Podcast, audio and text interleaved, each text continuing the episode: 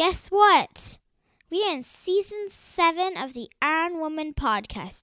I'm Rosalie, and I really like Crave Jerky pink flavor.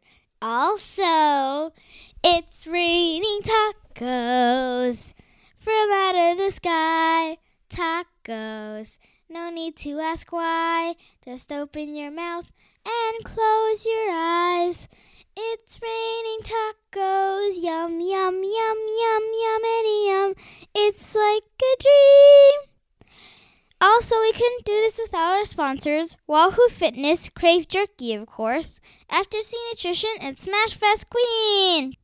And now, the ladies you've been waiting for Alyssa Godesky and Haley Chura. Bye for now.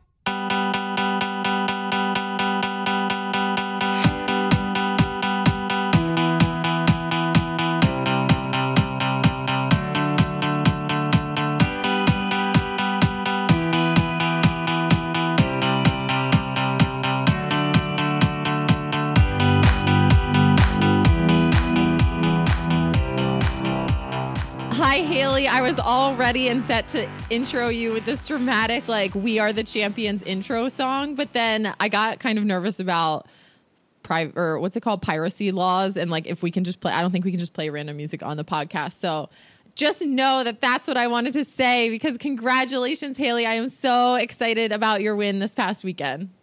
Oh, thank you so much. And I think it's it's legal for you to sing if you want to just sing that to me. No, I'm just kidding. I'm just kidding. You don't have to do that. But um uh thank you. It was it was a it was a great race in Waco and um a bit of a surprise to win a bike run race, but gives me a lot of confidence going forward. Okay, so I have actually, you're not our interview officially for this week, but I do have this whole list of questions for you. So we're going to go through these pretty quick because I want to hear about how everything went. And so let's start. I followed you, and it looks like you made time to get to Magnolia Farms before the race. So in your pre race time. So tell us all about that. Was it everything you hoped it would be? Yes. So I did go to the silos. Um, I woke up Friday morning and I was like, I kind of looked at what time the pool was going to be open and I was like, you know what? I can make this happen. And um, I drove over there and I got there like it was, it opens at 9 a.m. and I got there like before nine and there was like already so many people around. I think the bakery opens earlier, but like the actual store opens at nine.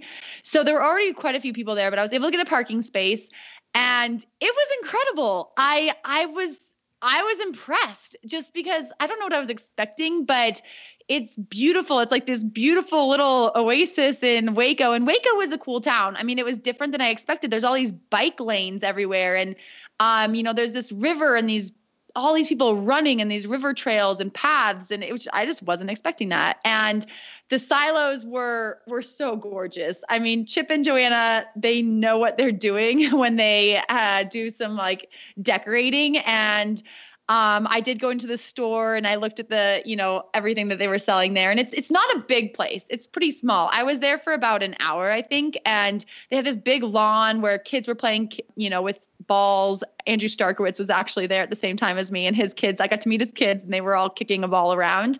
And um, I thought you were going to say a- Starkey was there kicking a ball or like playing with balls. Which would have been fine too. His soccer skills. We blow up his pre-race routine and just let everyone know what he likes to do.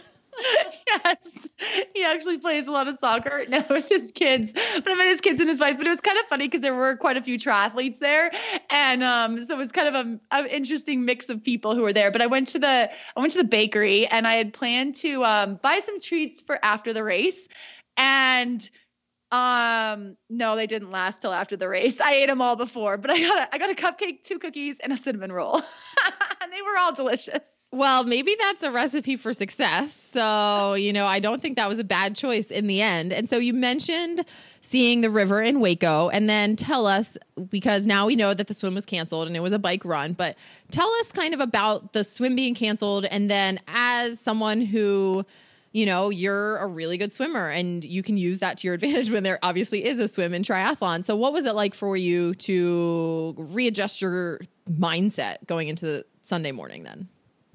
So, I'd kind of gotten a heads up that there had been flooding around Waco, and I knew that there was a chance that there might be a duathlon.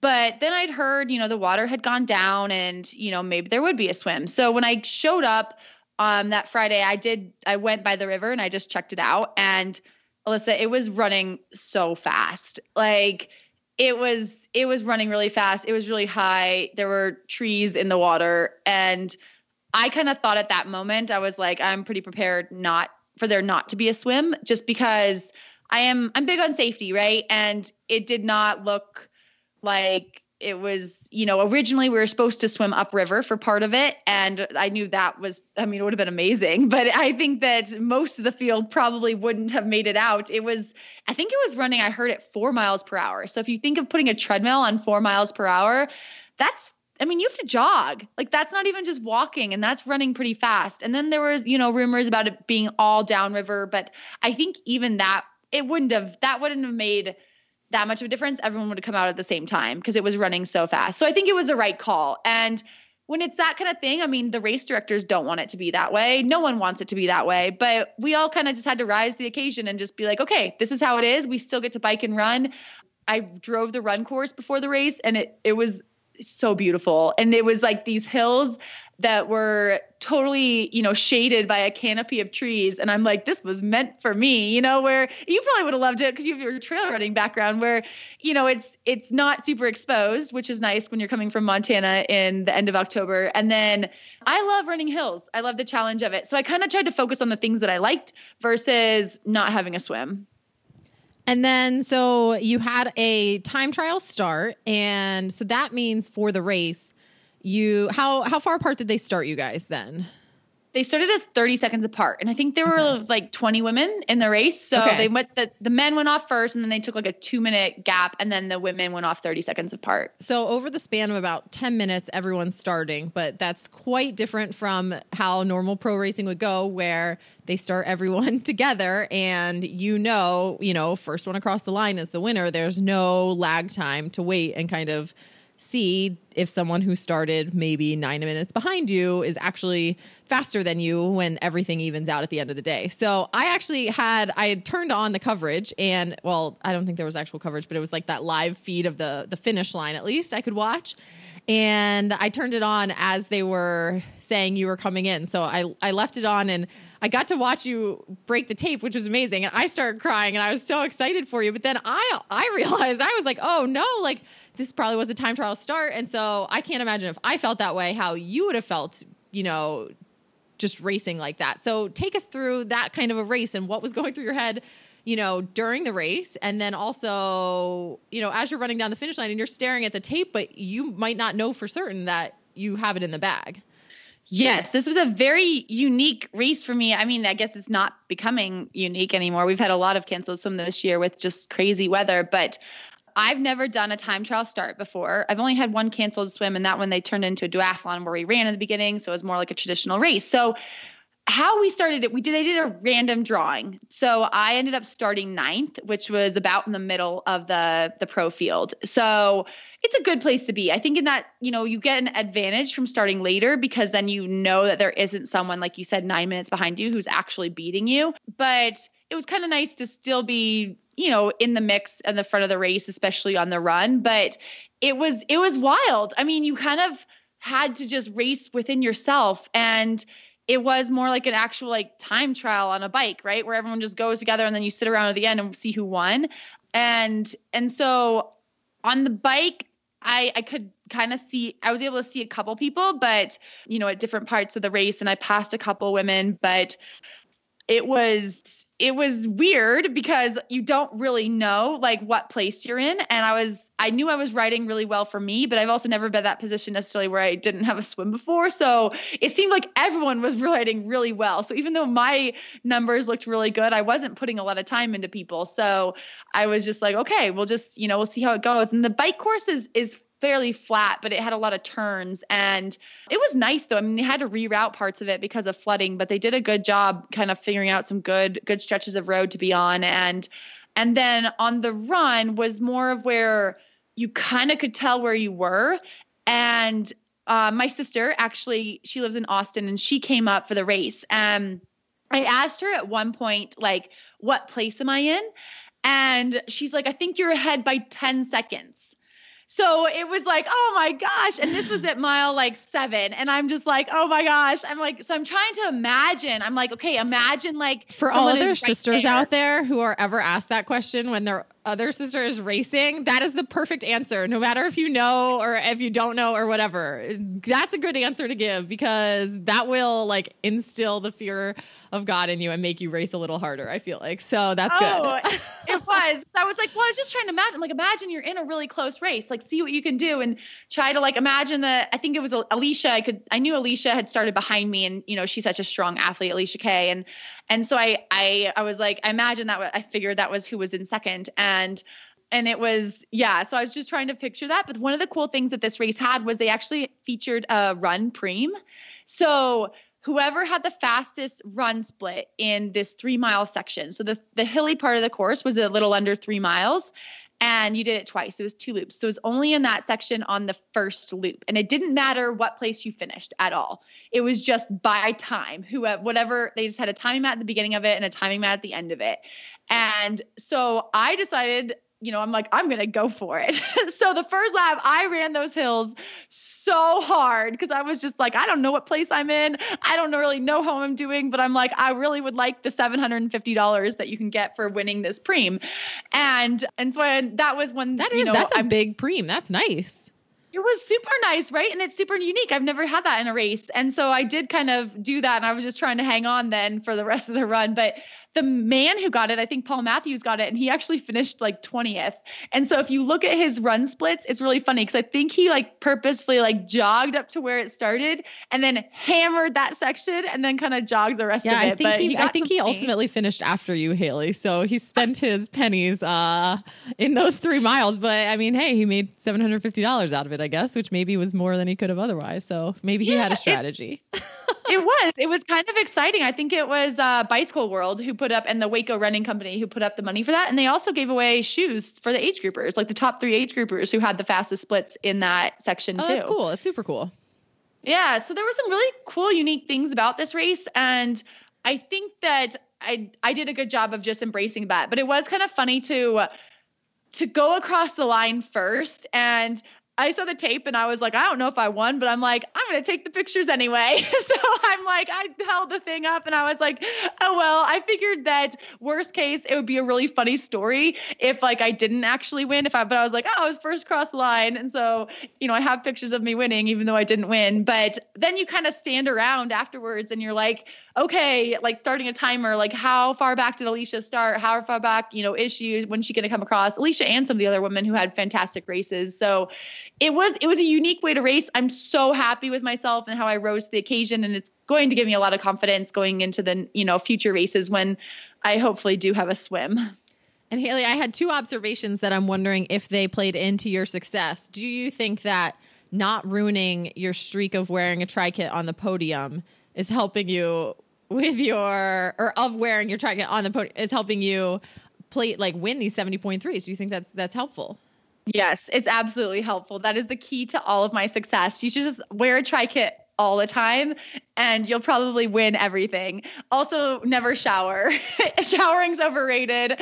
And um, no, I'm kidding. You should definitely shower. But I was, you know, I stayed a little bit further away from the race site and there's lots of parking in downtown Waco. That was actually really nice. This was a big race. I think there were like 2,500 to 3,000 athletes in the race and parking was fairly easy which is shocking because that's something i get kind of nervous about when i'm not staying close to the race site.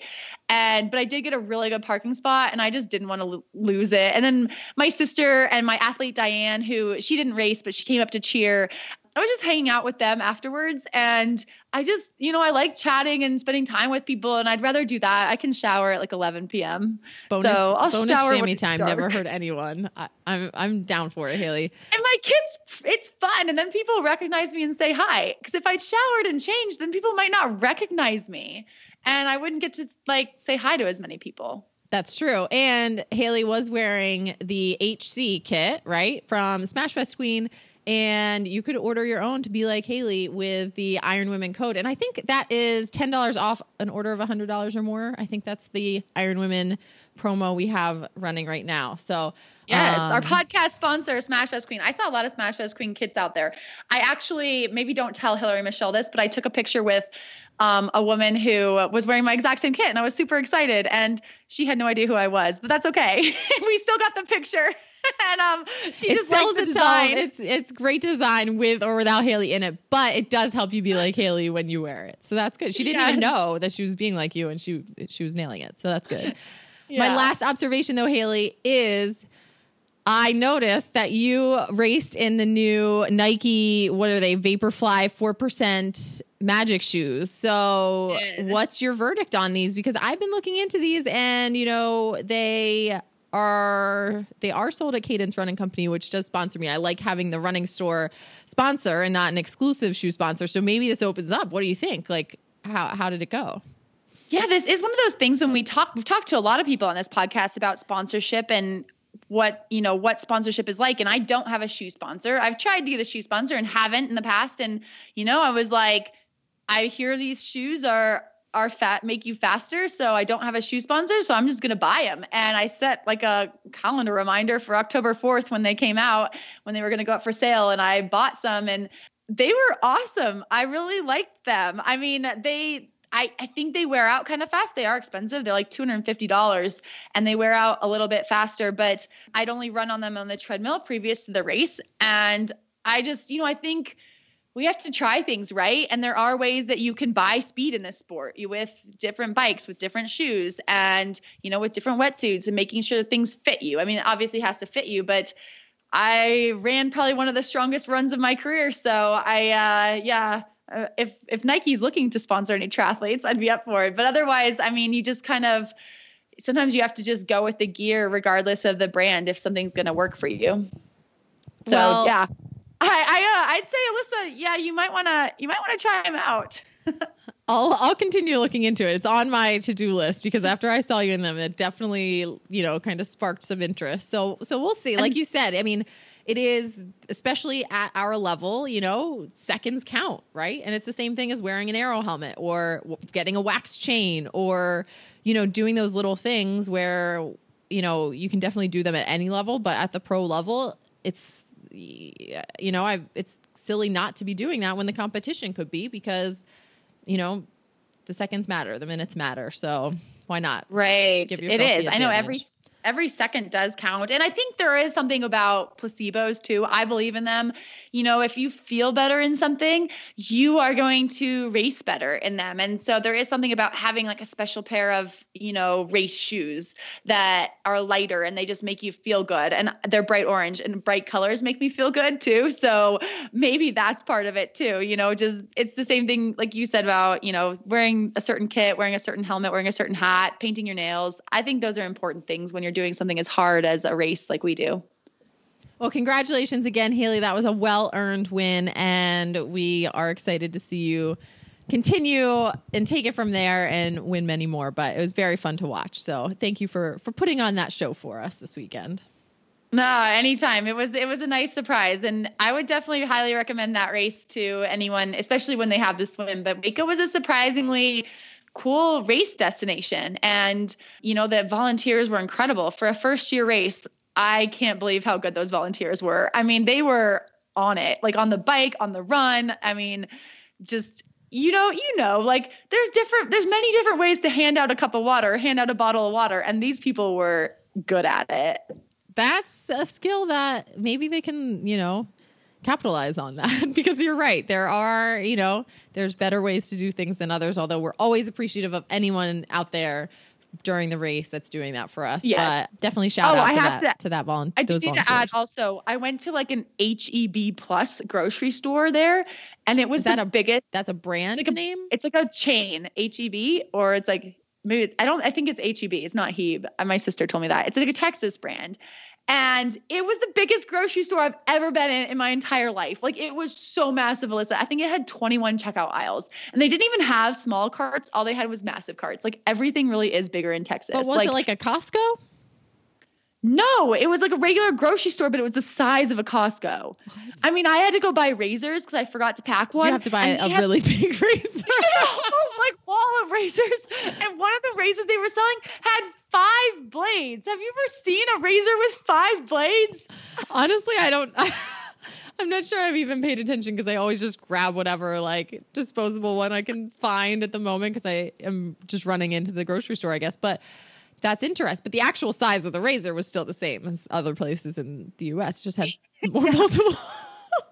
These are like tw- like a hundred different kinds of razors, and then they had this aisle with all their Halloween decorations, and I wanted to buy everything, but I couldn't because I didn't have that much room in my suitcase. But I would put on a really good Halloween party if I lived in Waco. It would be amazing. Here I have to. I just settle for a lot of pumpkins. That was the other thing I got inspired by was all the pumpkins at the silos. But yeah, I loved Waco. Who would have guessed? It was amazing. I know. I'm excited. Maybe, you know, you you make it sound so fun. I think and I actually have heard really good reports from everyone. So I do think that that was a good move to put a race there and it sounds like it's welcoming to the race. And again, definitely a shout out to those local businesses there that were putting up the preem. We as professionals really really appreciate things like that. Uh they had actually had a lot more of that. I remember Ironman Louisville used to have one. I think up until 2012 maybe they had it was like first person over the bridge or to make it to the bridge or something on that run course. And then they all disappeared. So it makes for exciting racing, right? And It really kinda- does. It plays into your race plan a lot. Like I was, I was like, I thought about that. I'm like, I'm going to hit this. Like, I don't know how my race is going to turn out, but I want to run this section really fast. i think the world champs is like 70.3 world champs used to have it in clearwater there was something i yeah Kona had one, Yeah, they were definitely Timex used to do it. I think there. Mm-hmm. So if you are a company looking for ways to get involved, maybe ask a local race or something if you can. Uh, if there's one in your town or nearby, do that because that's a great way to really, you know, maybe if Haley wins it, you'll get a shout out on the Iron Women podcast, which would be awesome. It was fun. Yeah, it was fun. But what's new with you? Anything going on? Well, Haley, I have a little bit of sad news to report this week. I did not win the Mega Millions or the Powerball. I But- thought about you when I saw it was a South Carolina winner. I was like, oh, it's not a Virginia. I take that winner. back. I did win Mega Millions. I won ten dollars, Haley. Okay, I had Whoa. three of the six numbers, and if you ever want to know an emotional roller coaster, I suggest having the first three lottery numbers that are called when the pot is 1.6 billion or whatever it is, because I I mean I I told you guys last week I honestly start to believe that I'm really going to win and I start like dreaming of my life after I win. And then to have to carry that feeling growing like exponentially through the first 3 numbers being called, I can't even tell you what that's like. But it happened and I won $10. That's all you get. If I had I think I had to get Wow. two more numbers and I could have been a millionaire. I would have had a, a million. But you know, I feel like I'm getting closer. I feel like that was the universe telling me to keep playing the lottery. So I put that $10 into the Powerball, which I didn't win. And so I'm, you know, I've halted the money into the lottery for the time being. I'm going to come up with a strategy, but my lottery time's not over, guys. Don't worry too much, but just for the for the week. And then this week is technically race week for me, Haley. I am do I'm going into my rogaining event. So Oh, yes, rogaining. the, the two day rogaining row adventure in Pennsylvania, which I'm sure I will have all of the answers to of how this all goes next week. But for now, all I know is it's a two day adventure race in Pennsylvania. And the weather was actually looking really, really bad for a while. It was going to be like 40s and raining, but it's turned around and it's supposed to be 50s and just like cloudy now. So I don't think I'm in danger of freezing in the woods in Pennsylvania, but hopefully my compass skills have developed enough to get myself and my teammate Courtney out of the woods uh, by Sunday evening. So we'll see. Do you, when you do a two day adventure race, do you sleep at all or are you just awake for like 48 hours? For this one, you, sleep. So a lot of adventure races, you just go straight through. But this one, you have to get to the midpoint by 10 p.m. on Saturday night, and then you sleep and then start for day two. And so if if you're late, actually, I think it's like every five minutes you're late, they start docking points from you. So they take that pretty seriously. I think they just don't want people out in the woods, you know, un- unsupervised and without knowing who's where. So they do, they'll transport our tent for us to this like base camp where there's going to be a bonfire and s'mores, Ooh. I'm told. And then, Oh, yeah, right? So, my kind of gaining Mhm. s'mores. Maybe I will do one of these races sometime. So we have everything packed. It's a lot of gear. It's different than triathlon gear, but it's a lot of gear to have sleeping supplies and all of the thing. Like we have to, there's no water stop. So we have to have ways to filter water and things like that. And then obviously calories and emergency supplies are all necessary, but I'll give you guys the rundown next week. I'm really, really looking forward to this. I think it's going to be fun either way. So, and in the history of this race, as far as I can tell, there has not been a female team that has finished. So, or even, I guess, competed because they're not even listed on the past results. So, who knows? Courtney and I might be the the first female team to finish. It's called um, the Stockville. So we'll see. The Stockville. Mm-hmm. Awesome. Go for it. I can't wait to hear about it next week. And Haley, this is going to be the podcast that comes out before next Tuesday. And for our listeners in the United States, I just wanted to take a minute to remind everyone to please, please, please go vote on Tuesday. It is a very important time. It's always important to go exercise your right to vote. And this year is very important for many issues that people hold near and dear to their hearts. We have talked on the podcast before about how Haley, you use public lands to train on a lot. I use public lands. All of our listeners, you probably may not even know it, but you're using public lands to train all the time.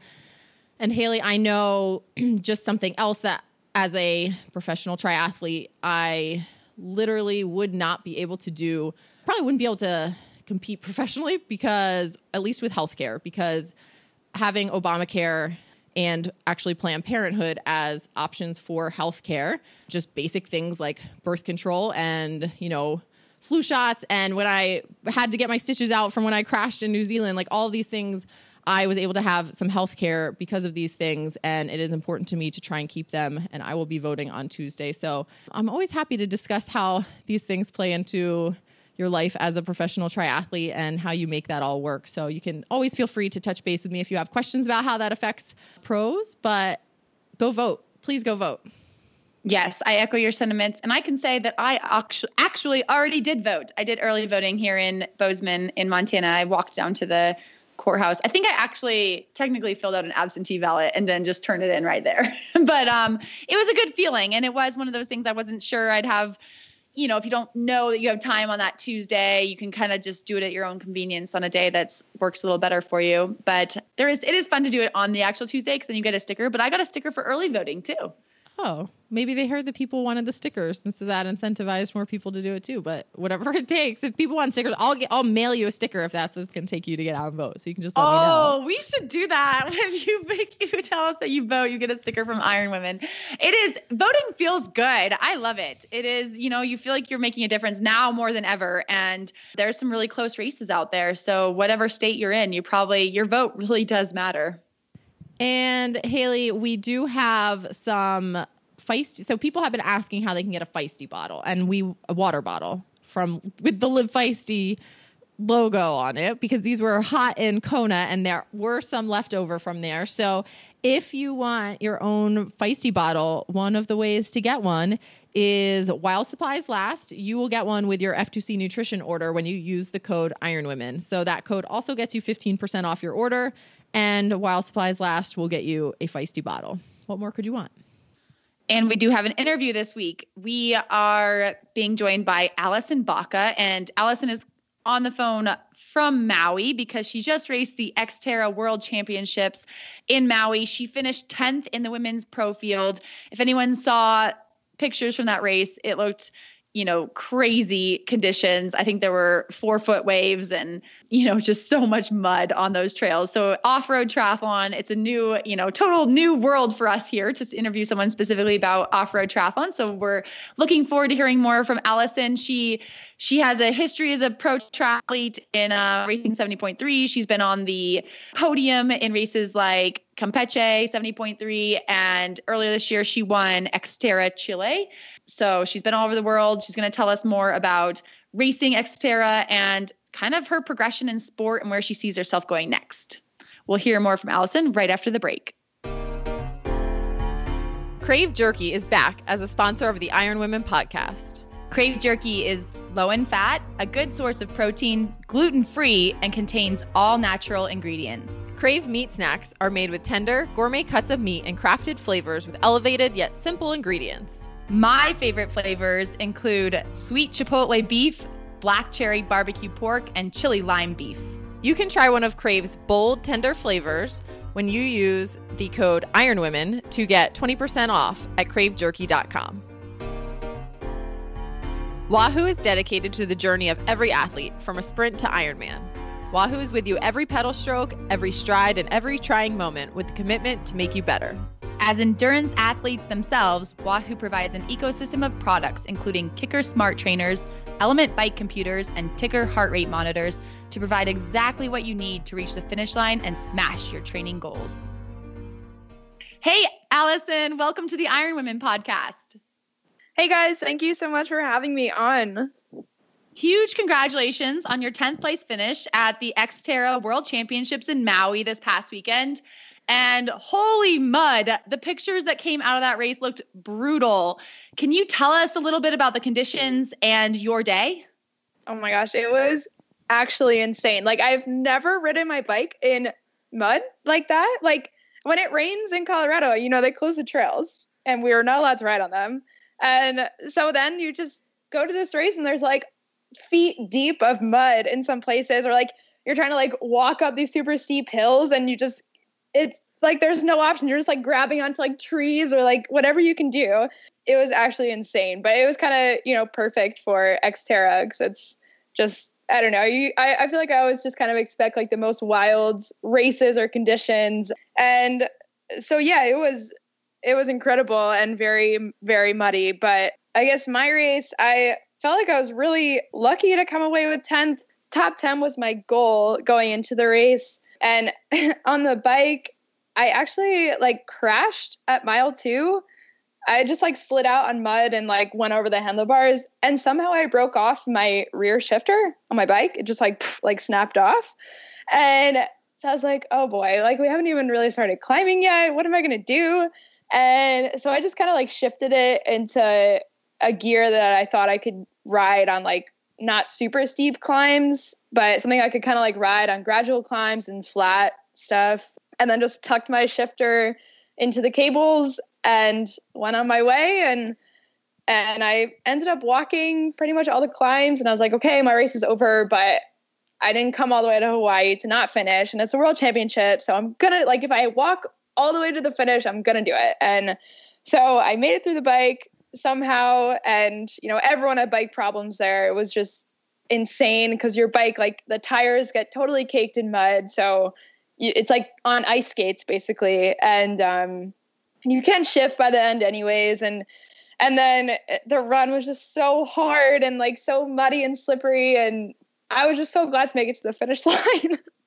Yeah and then getting top 10 was just kind of a really great surprise for me so so, some of our listeners, Allison, and to be honest, myself included, are not as familiar with Xterra off road triathlon racing. So, can you give us a little lesson on this variation of swim, bike, run? So, like, what are the typical distances and how long does that take? Because I am familiar with the fact that, you know, running on trails can be much longer, at least, than road running and that sort of thing. So, and then, you know, you talked about the conditions in Maui, and then I guess how do you kind of even begin to predict conditions on course to course and that sort of thing? Yeah, so so I guess um to start with the first question, Xterra they have races all over the world, and there's basically like three championship series throughout the world. So there's Pan American, uh, Asia Pacific, and European Championship Series, and the race format it's really similar to Olympic distance. Uh, so it's about a 1500 meter swim. The bike really depends. It's usually about 20 Ks, although this one was 20 miles. And of course, it's mountain bike. So that changes a lot. It's a lot slower than, you know, 20K on the road. And then, and then it's usually a 10K trail run at the end. And in terms of conditions, it's just so, I mean, I guess at Maui, this is my first year doing Maui, but I guess I had really similar conditions two years ago. But usually it's been dry here. And I mean, I guess this race is a little bit different because they actually cut the course uh, two weeks before the race. So most of it's on private property. And they like kind of go through and like hack down all the grasses and and jungle kind of stuff that you go through and just make the trail for the race. So that kind of changes it as well because it's not like a well ridden trail. um, like you'd find on a normal mountain bike uh, trail. And so people had told me that it had been raining a lot here. And so before the race, I actually changed my tire setup to a more all around tire um, that has like a little bit more grip for the mud. And I know a lot of people were putting on mud tires, which have kind of wider spaced, wider spaced knobs that are a little bit longer, so I can kind of like grab into the mud. But the mud here was more like a clay, so it kind of just like stuck onto your tire and caked on there more and more. And I feel like in the end, it didn't really matter what tire you had. and um, it yeah. sounds like the conditions might have derailed any like tactics or anything that would have gone on in the pro race. But is Xterra racing similar to Ironman 70.3 or Olympic distance, where it's like you want to be getting out of the water with people, you want to be, you know, trying to hang on in a pack with a group? Like, are there such thing as like a pack when you're mountain biking, that sort of thing? You know, like what's the tactic to have a successful Xterra race as a pro?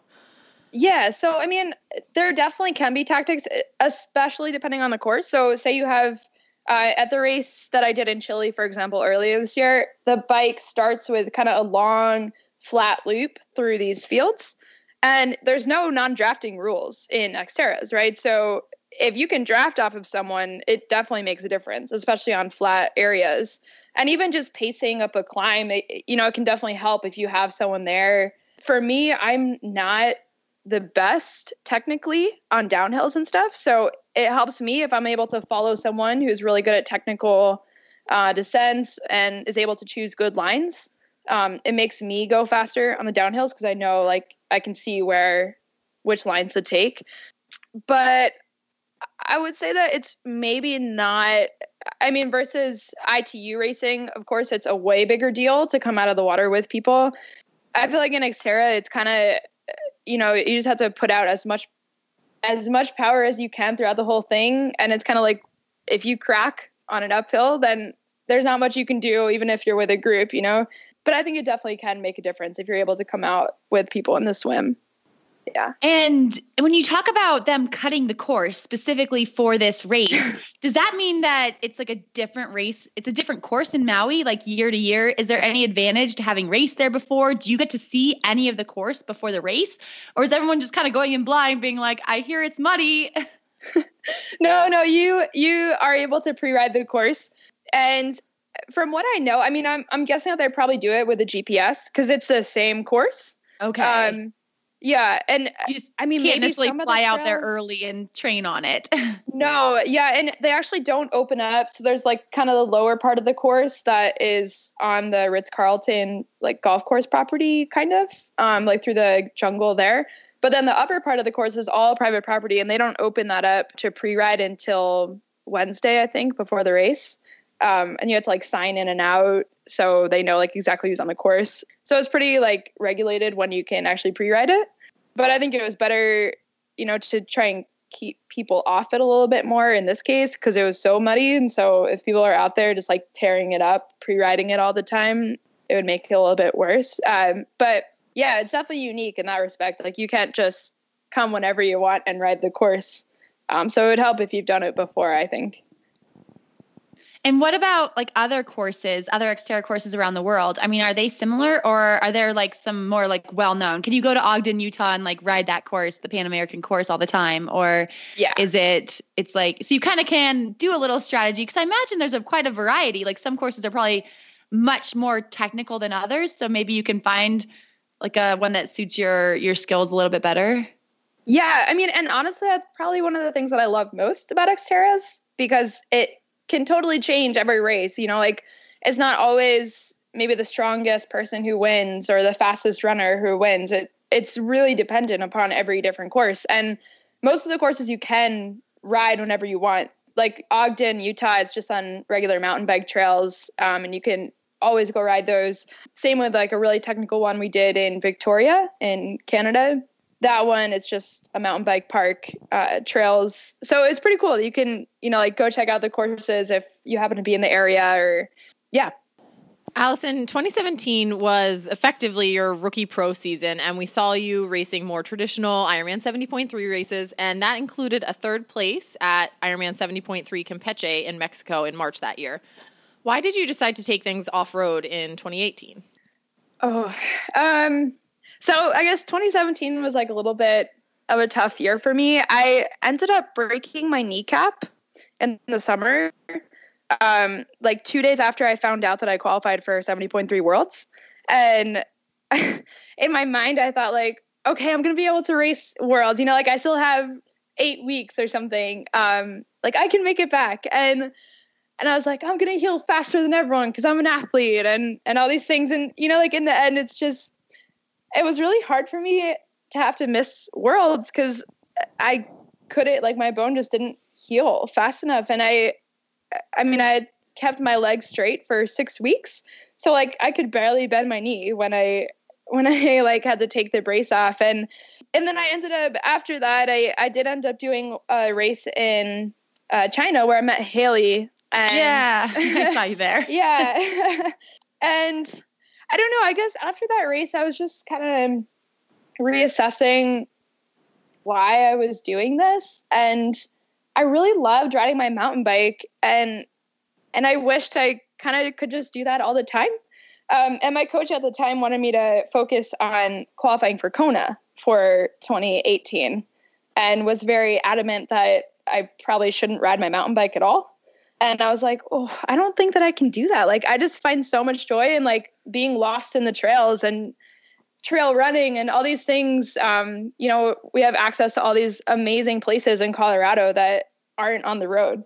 And then I actually switched coaches and started working with Julie Dibens, and she was a multiple time Xterra world champion. And and I was like, you know what? I'm just gonna focus this year on what I really love doing, and that's off-road triathlons and mountain biking. And so yeah, I just started kind of doing Xterras and fell in love with it and found some success doing it.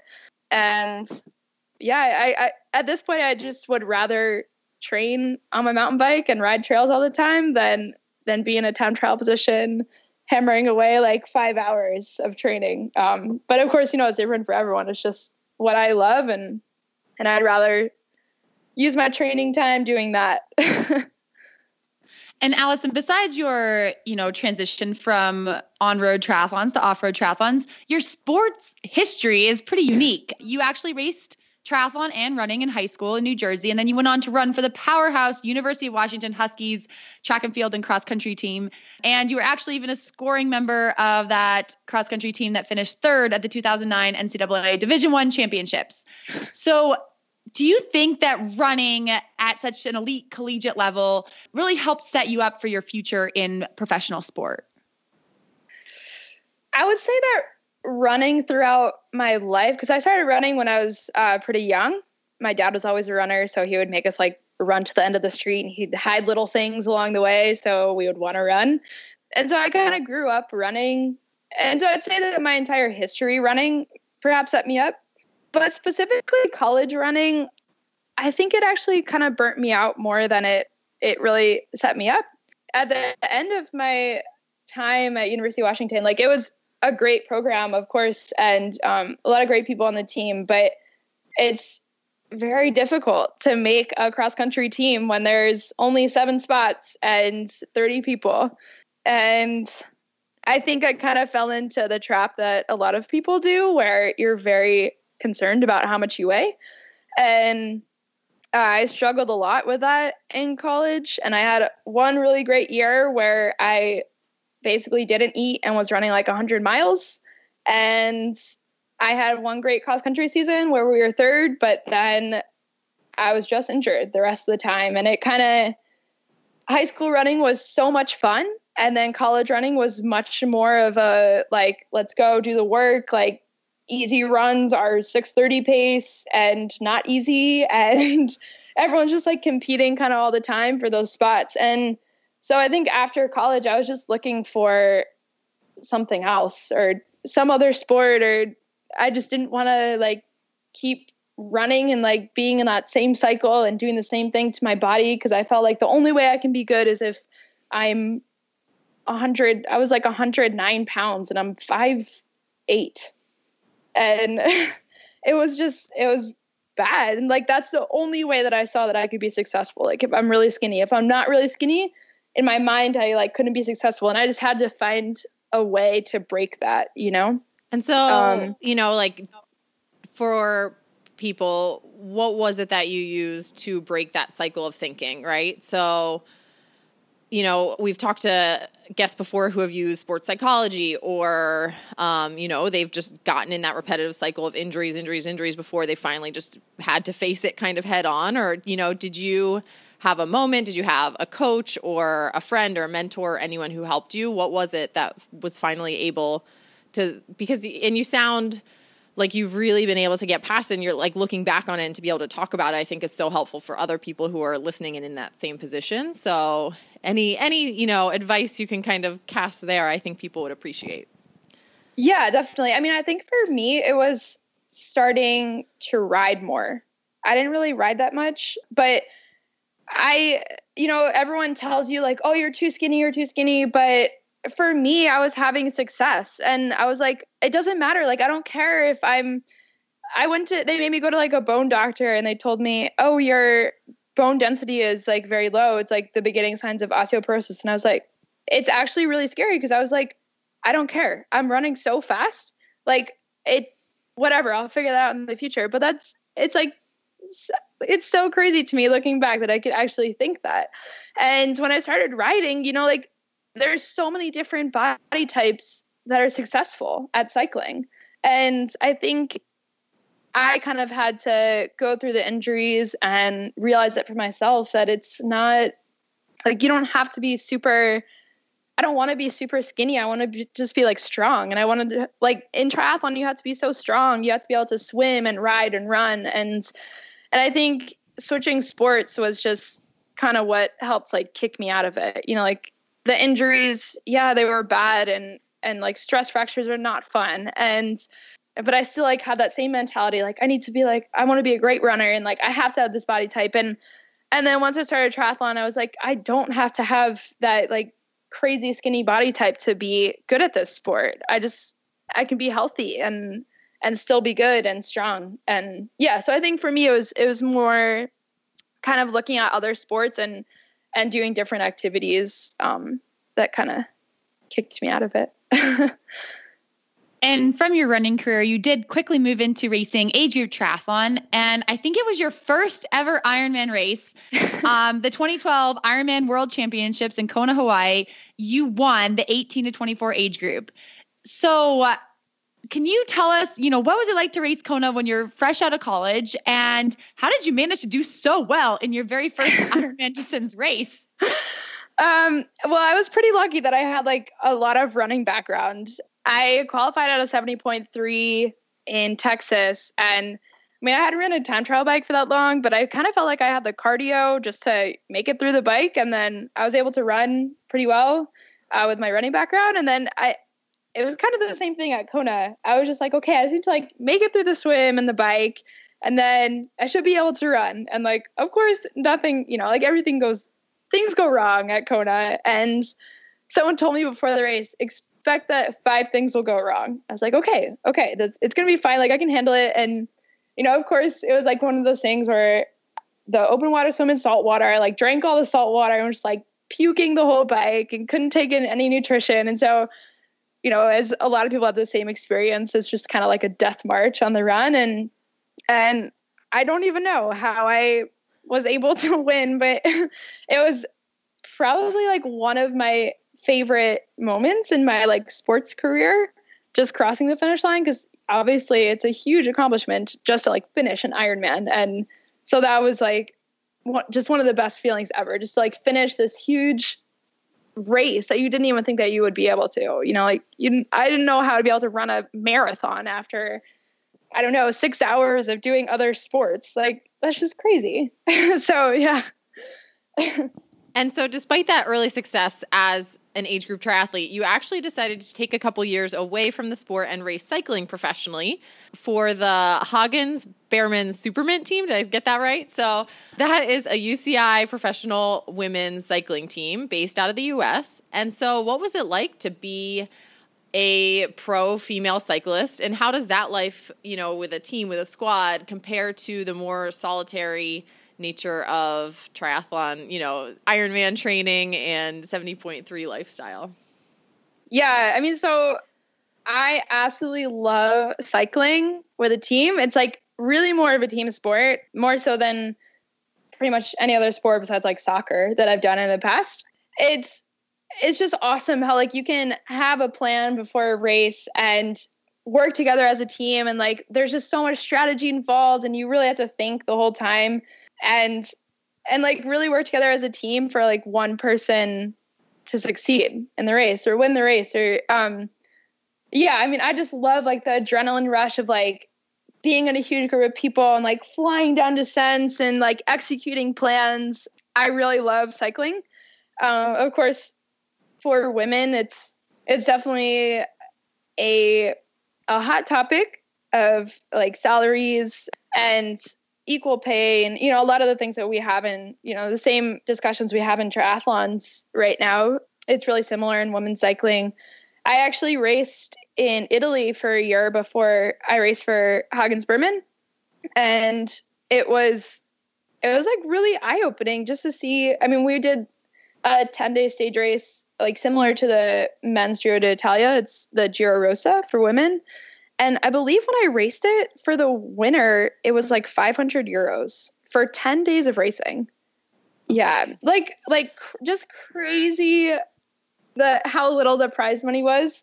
And so that was just kind of I mean it's it's just a really difficult thing because you know how do you get people to spectate for like a 10 day stage race you know it's it's really hard to like monetize the sport i think um but I think it's really cool what we have in the US with criterium racing and which are basically just like a one kilometer, one mile loop that you do really fast for an hour.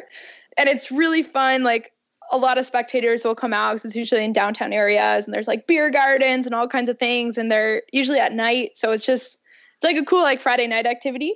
And so now I've just, actually this year I, I kept racing like some criteriums just for fun and because my husband races, so get to race with him sometimes. But yeah, I I absolutely love cycling, and it's something that I I really miss sometimes. But I was glad that this year the Hagens Berman team like let me guest ride with them for Colorado Classic, which is just like a four day stage race in Colorado. It just felt really good to like be part of a team again and suffer a lot. That is so interesting, the 500 euros. But, and when you talk about monetizing the sport, how many people will sit and watch the Tour de France for like 23 days or however many days that goes on? I mean, sure. I think people will do it. I will yeah. sit and watch an Ironman for eight hours, eight to 10 yeah. hours. I really did. I watched Kona. I like sat, I mean, I was on the bike for parts of it, like doing other things, but I think there are ways, but I think there has been some good news that just came out of women's cycling, right? They are working toward making minimum salaries and yeah. kind of putting into place some of the um, structure that's there for the men. So that's good to see that. But yeah, that is no, it's definitely getting better. But I think there's a general lack of coverage for women's sports. You know, so it's kind of like, what do you get first? You got do you invest in getting the coverage, or I, I don't know. It's kind of like hard to figure out the the right way to do it. But I'm sure there's opportunities there, and I hope that you know, hopefully they can get a minimum salary for women going and instituted and i think that would help the sport a lot. So what ultimately you know led you from pro cycling back to triathlon? And when you came back to the sport of triathlon why did you decide to race as a pro rather than an age grouper? I it's i really missed running actually. I think the time away from running was really good for me and kind of like refreshed me but i was like man i I just would watch Kona every year. And of course, it was during like the cycling off season.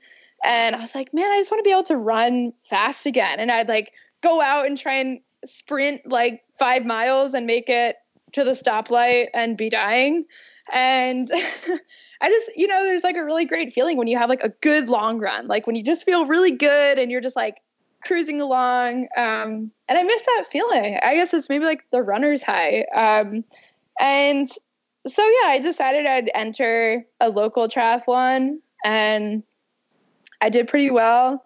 I was like, okay, like maybe I'll just do a 70.3 because 70.3 Miami was in November or something. So I was like, okay, I'll just like try and do that. And like maybe I can get my pro card. And so I went to 70.3 Miami, had a pretty good race. And then I was like, okay, well, I'm just going to try and get my pro card because, well, maybe this sounds I, hopefully this doesn't sound bad, but I figured if I'm going to be paying to travel to all these places, I want to have the opportunity to win prize money. And I mean, even if I get my butt kicked, at least I'm pushing myself and I'm like challenging myself with really strong athletes. And I think that that's something that makes you better. You know, it's like when you're little and you play soccer with the boys and like you kind of get pushed around and stuff, but it makes you a better athlete, you know, like to be training or racing with people that are that are better than you. And I like that about sports, like being pushed to just get better. that definitely doesn't sound bad at all. And Haley and I are always advocates of people, you know, taking that leap and wanting to step up and push themselves.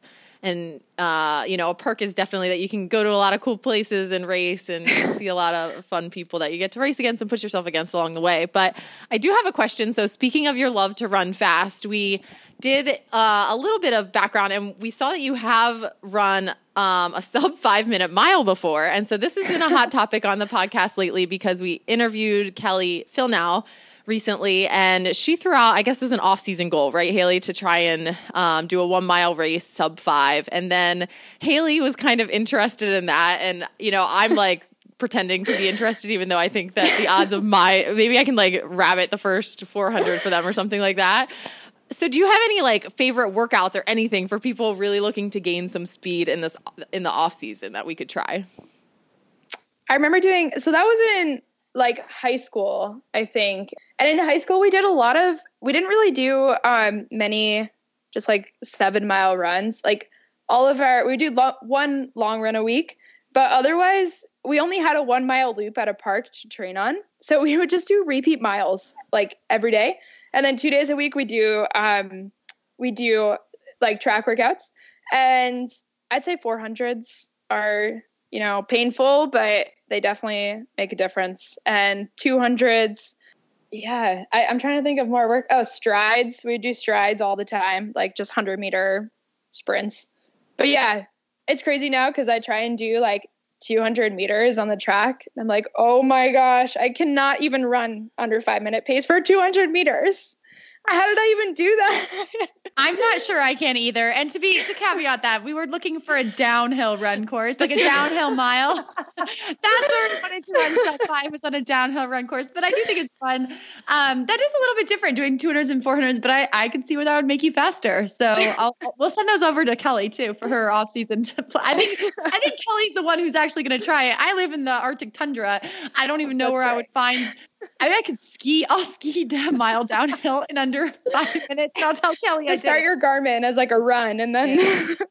I'm putting it on Strava. yeah. anyway, so Allison, a lot of people probably, you know, what might keep them from trying Xterra or from trying mountain biking.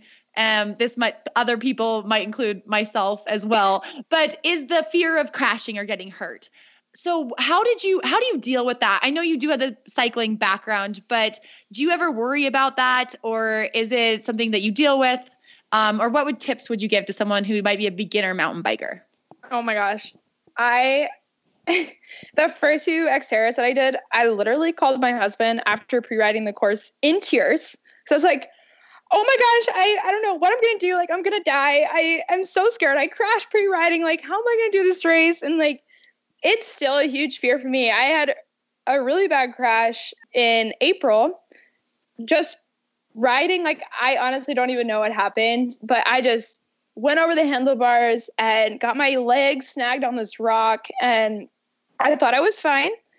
I went to get up. I looked down at my leg and I was like, oh, that's not normal. I should not see that much in my leg. And so we, I was with my coach Julie, and we had to like ride another 30 minutes to get back to the town, like down the trails. And we like, I was like, I cannot get an ambulance. That is way too expensive. And so we like rode to the police station and like the cops were like, oh, I think we need to drive you now to the hospital and you're bleeding a lot. And so I ended up getting like 26 stitches in my leg and and it was, you know, coming back from that was so so hard I mean, I remember our first ride back. It was with my coach and another one of the guys uh, that trains with our with our squad, and we were just riding like up, up, up into the mountains. And they're like, "Oh yeah, let's like go hit one of these trails." I got to the trail and I was I just started crying. I was like, I can't do this. Like I know I've done this before. I know I can do this trail, but but there's rocks and I just I don't know. and it it took me a long time to get back to the to like a a good place where I could be like, okay, like I'm gonna crush this descent, you know? But it I think it's really just practice and kind of letting go a little bit.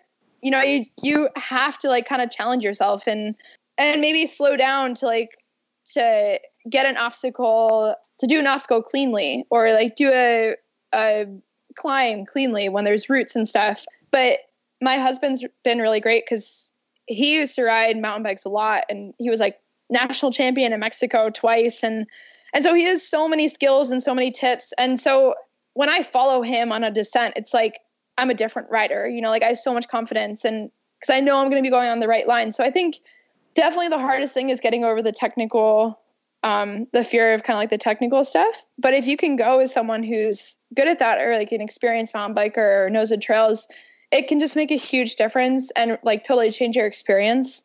Like my husband will just make me redo sections that maybe I mess up the first time just so like I gain the confidence. Um, but really part of it is just looking at an obstacle kind of like a puzzle and figuring out how you can get through it and then going for it, you know, like yeah, you're going to crash sometimes, but generally it's not going to be as bad as like 26 stitches crash, you know, like it's going to be like a little scrape. You're going to get up and like just be having so much fun the rest of the day. So yeah, it definitely takes time, but just practice and practice.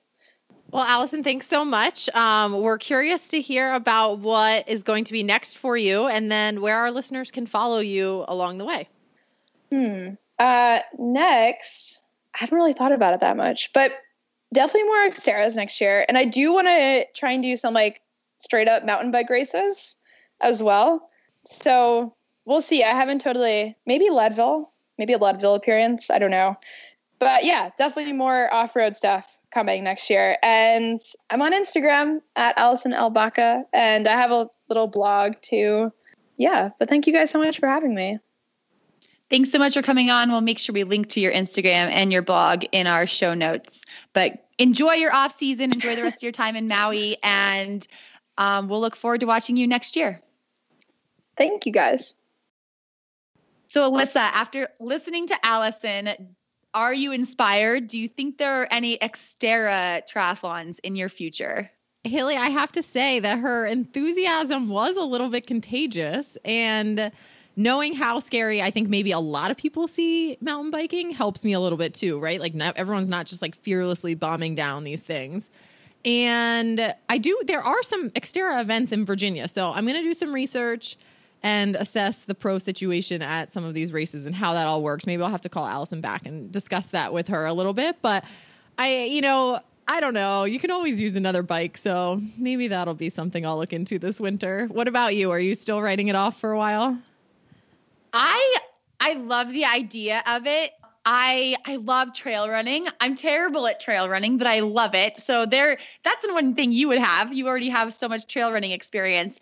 And I do have a mountain bike, but I have to confess it hasn't really left my garage much in the last year since I've had it, but it is something for the future. When I bought it, it was it was something that I was like, okay, in the future, I'm going to ride this. Around Bozeman, we have amazing mountain biking trails. So maybe I need to test it out. It might have to wait till summer of 2019 though, because we're we have some snow coming and our trails here get a little bit uh, covered. It might be fat bike triathlon for me. Yeah, I was gonna winter. say fat bike seems like a, pretty much a good compromise anyway. So maybe you can do that instead yes there's always there's always more. There's always more to do right? It is. You always need another bike. And um it's fun. It's fun to hear her enthusiasm like you said and just a couple reminders for our listeners uh, while supplies are lasting with orders of F2C nutrition, if you use that Iron Women code for 50 15% off, you will also be getting a Live Feisty bottle with that purchase while supplies last. So if you need some F2C, it's a good time to be ordering that. And if you have any mailbag questions for Haley and I, you can send them at any time to ironwomenpodcast at gmail.com and we will answer those on upcoming episodes. And I think that's all we have. But Haley, congrats again on your win and enjoy your victory week. Thank you. I will. I'm going to be celebrating like crazy. All the pumpkin carving, all the Halloween celebrations, and a lot of sleep. But thanks, Alyssa. I'll talk to you soon. Bye, Haley.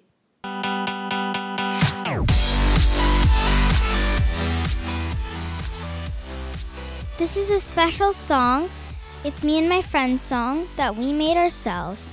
This song is called Here I Am. Get ready for the chorus. I am here, now you cannot take me. I will stand up this whole entire time.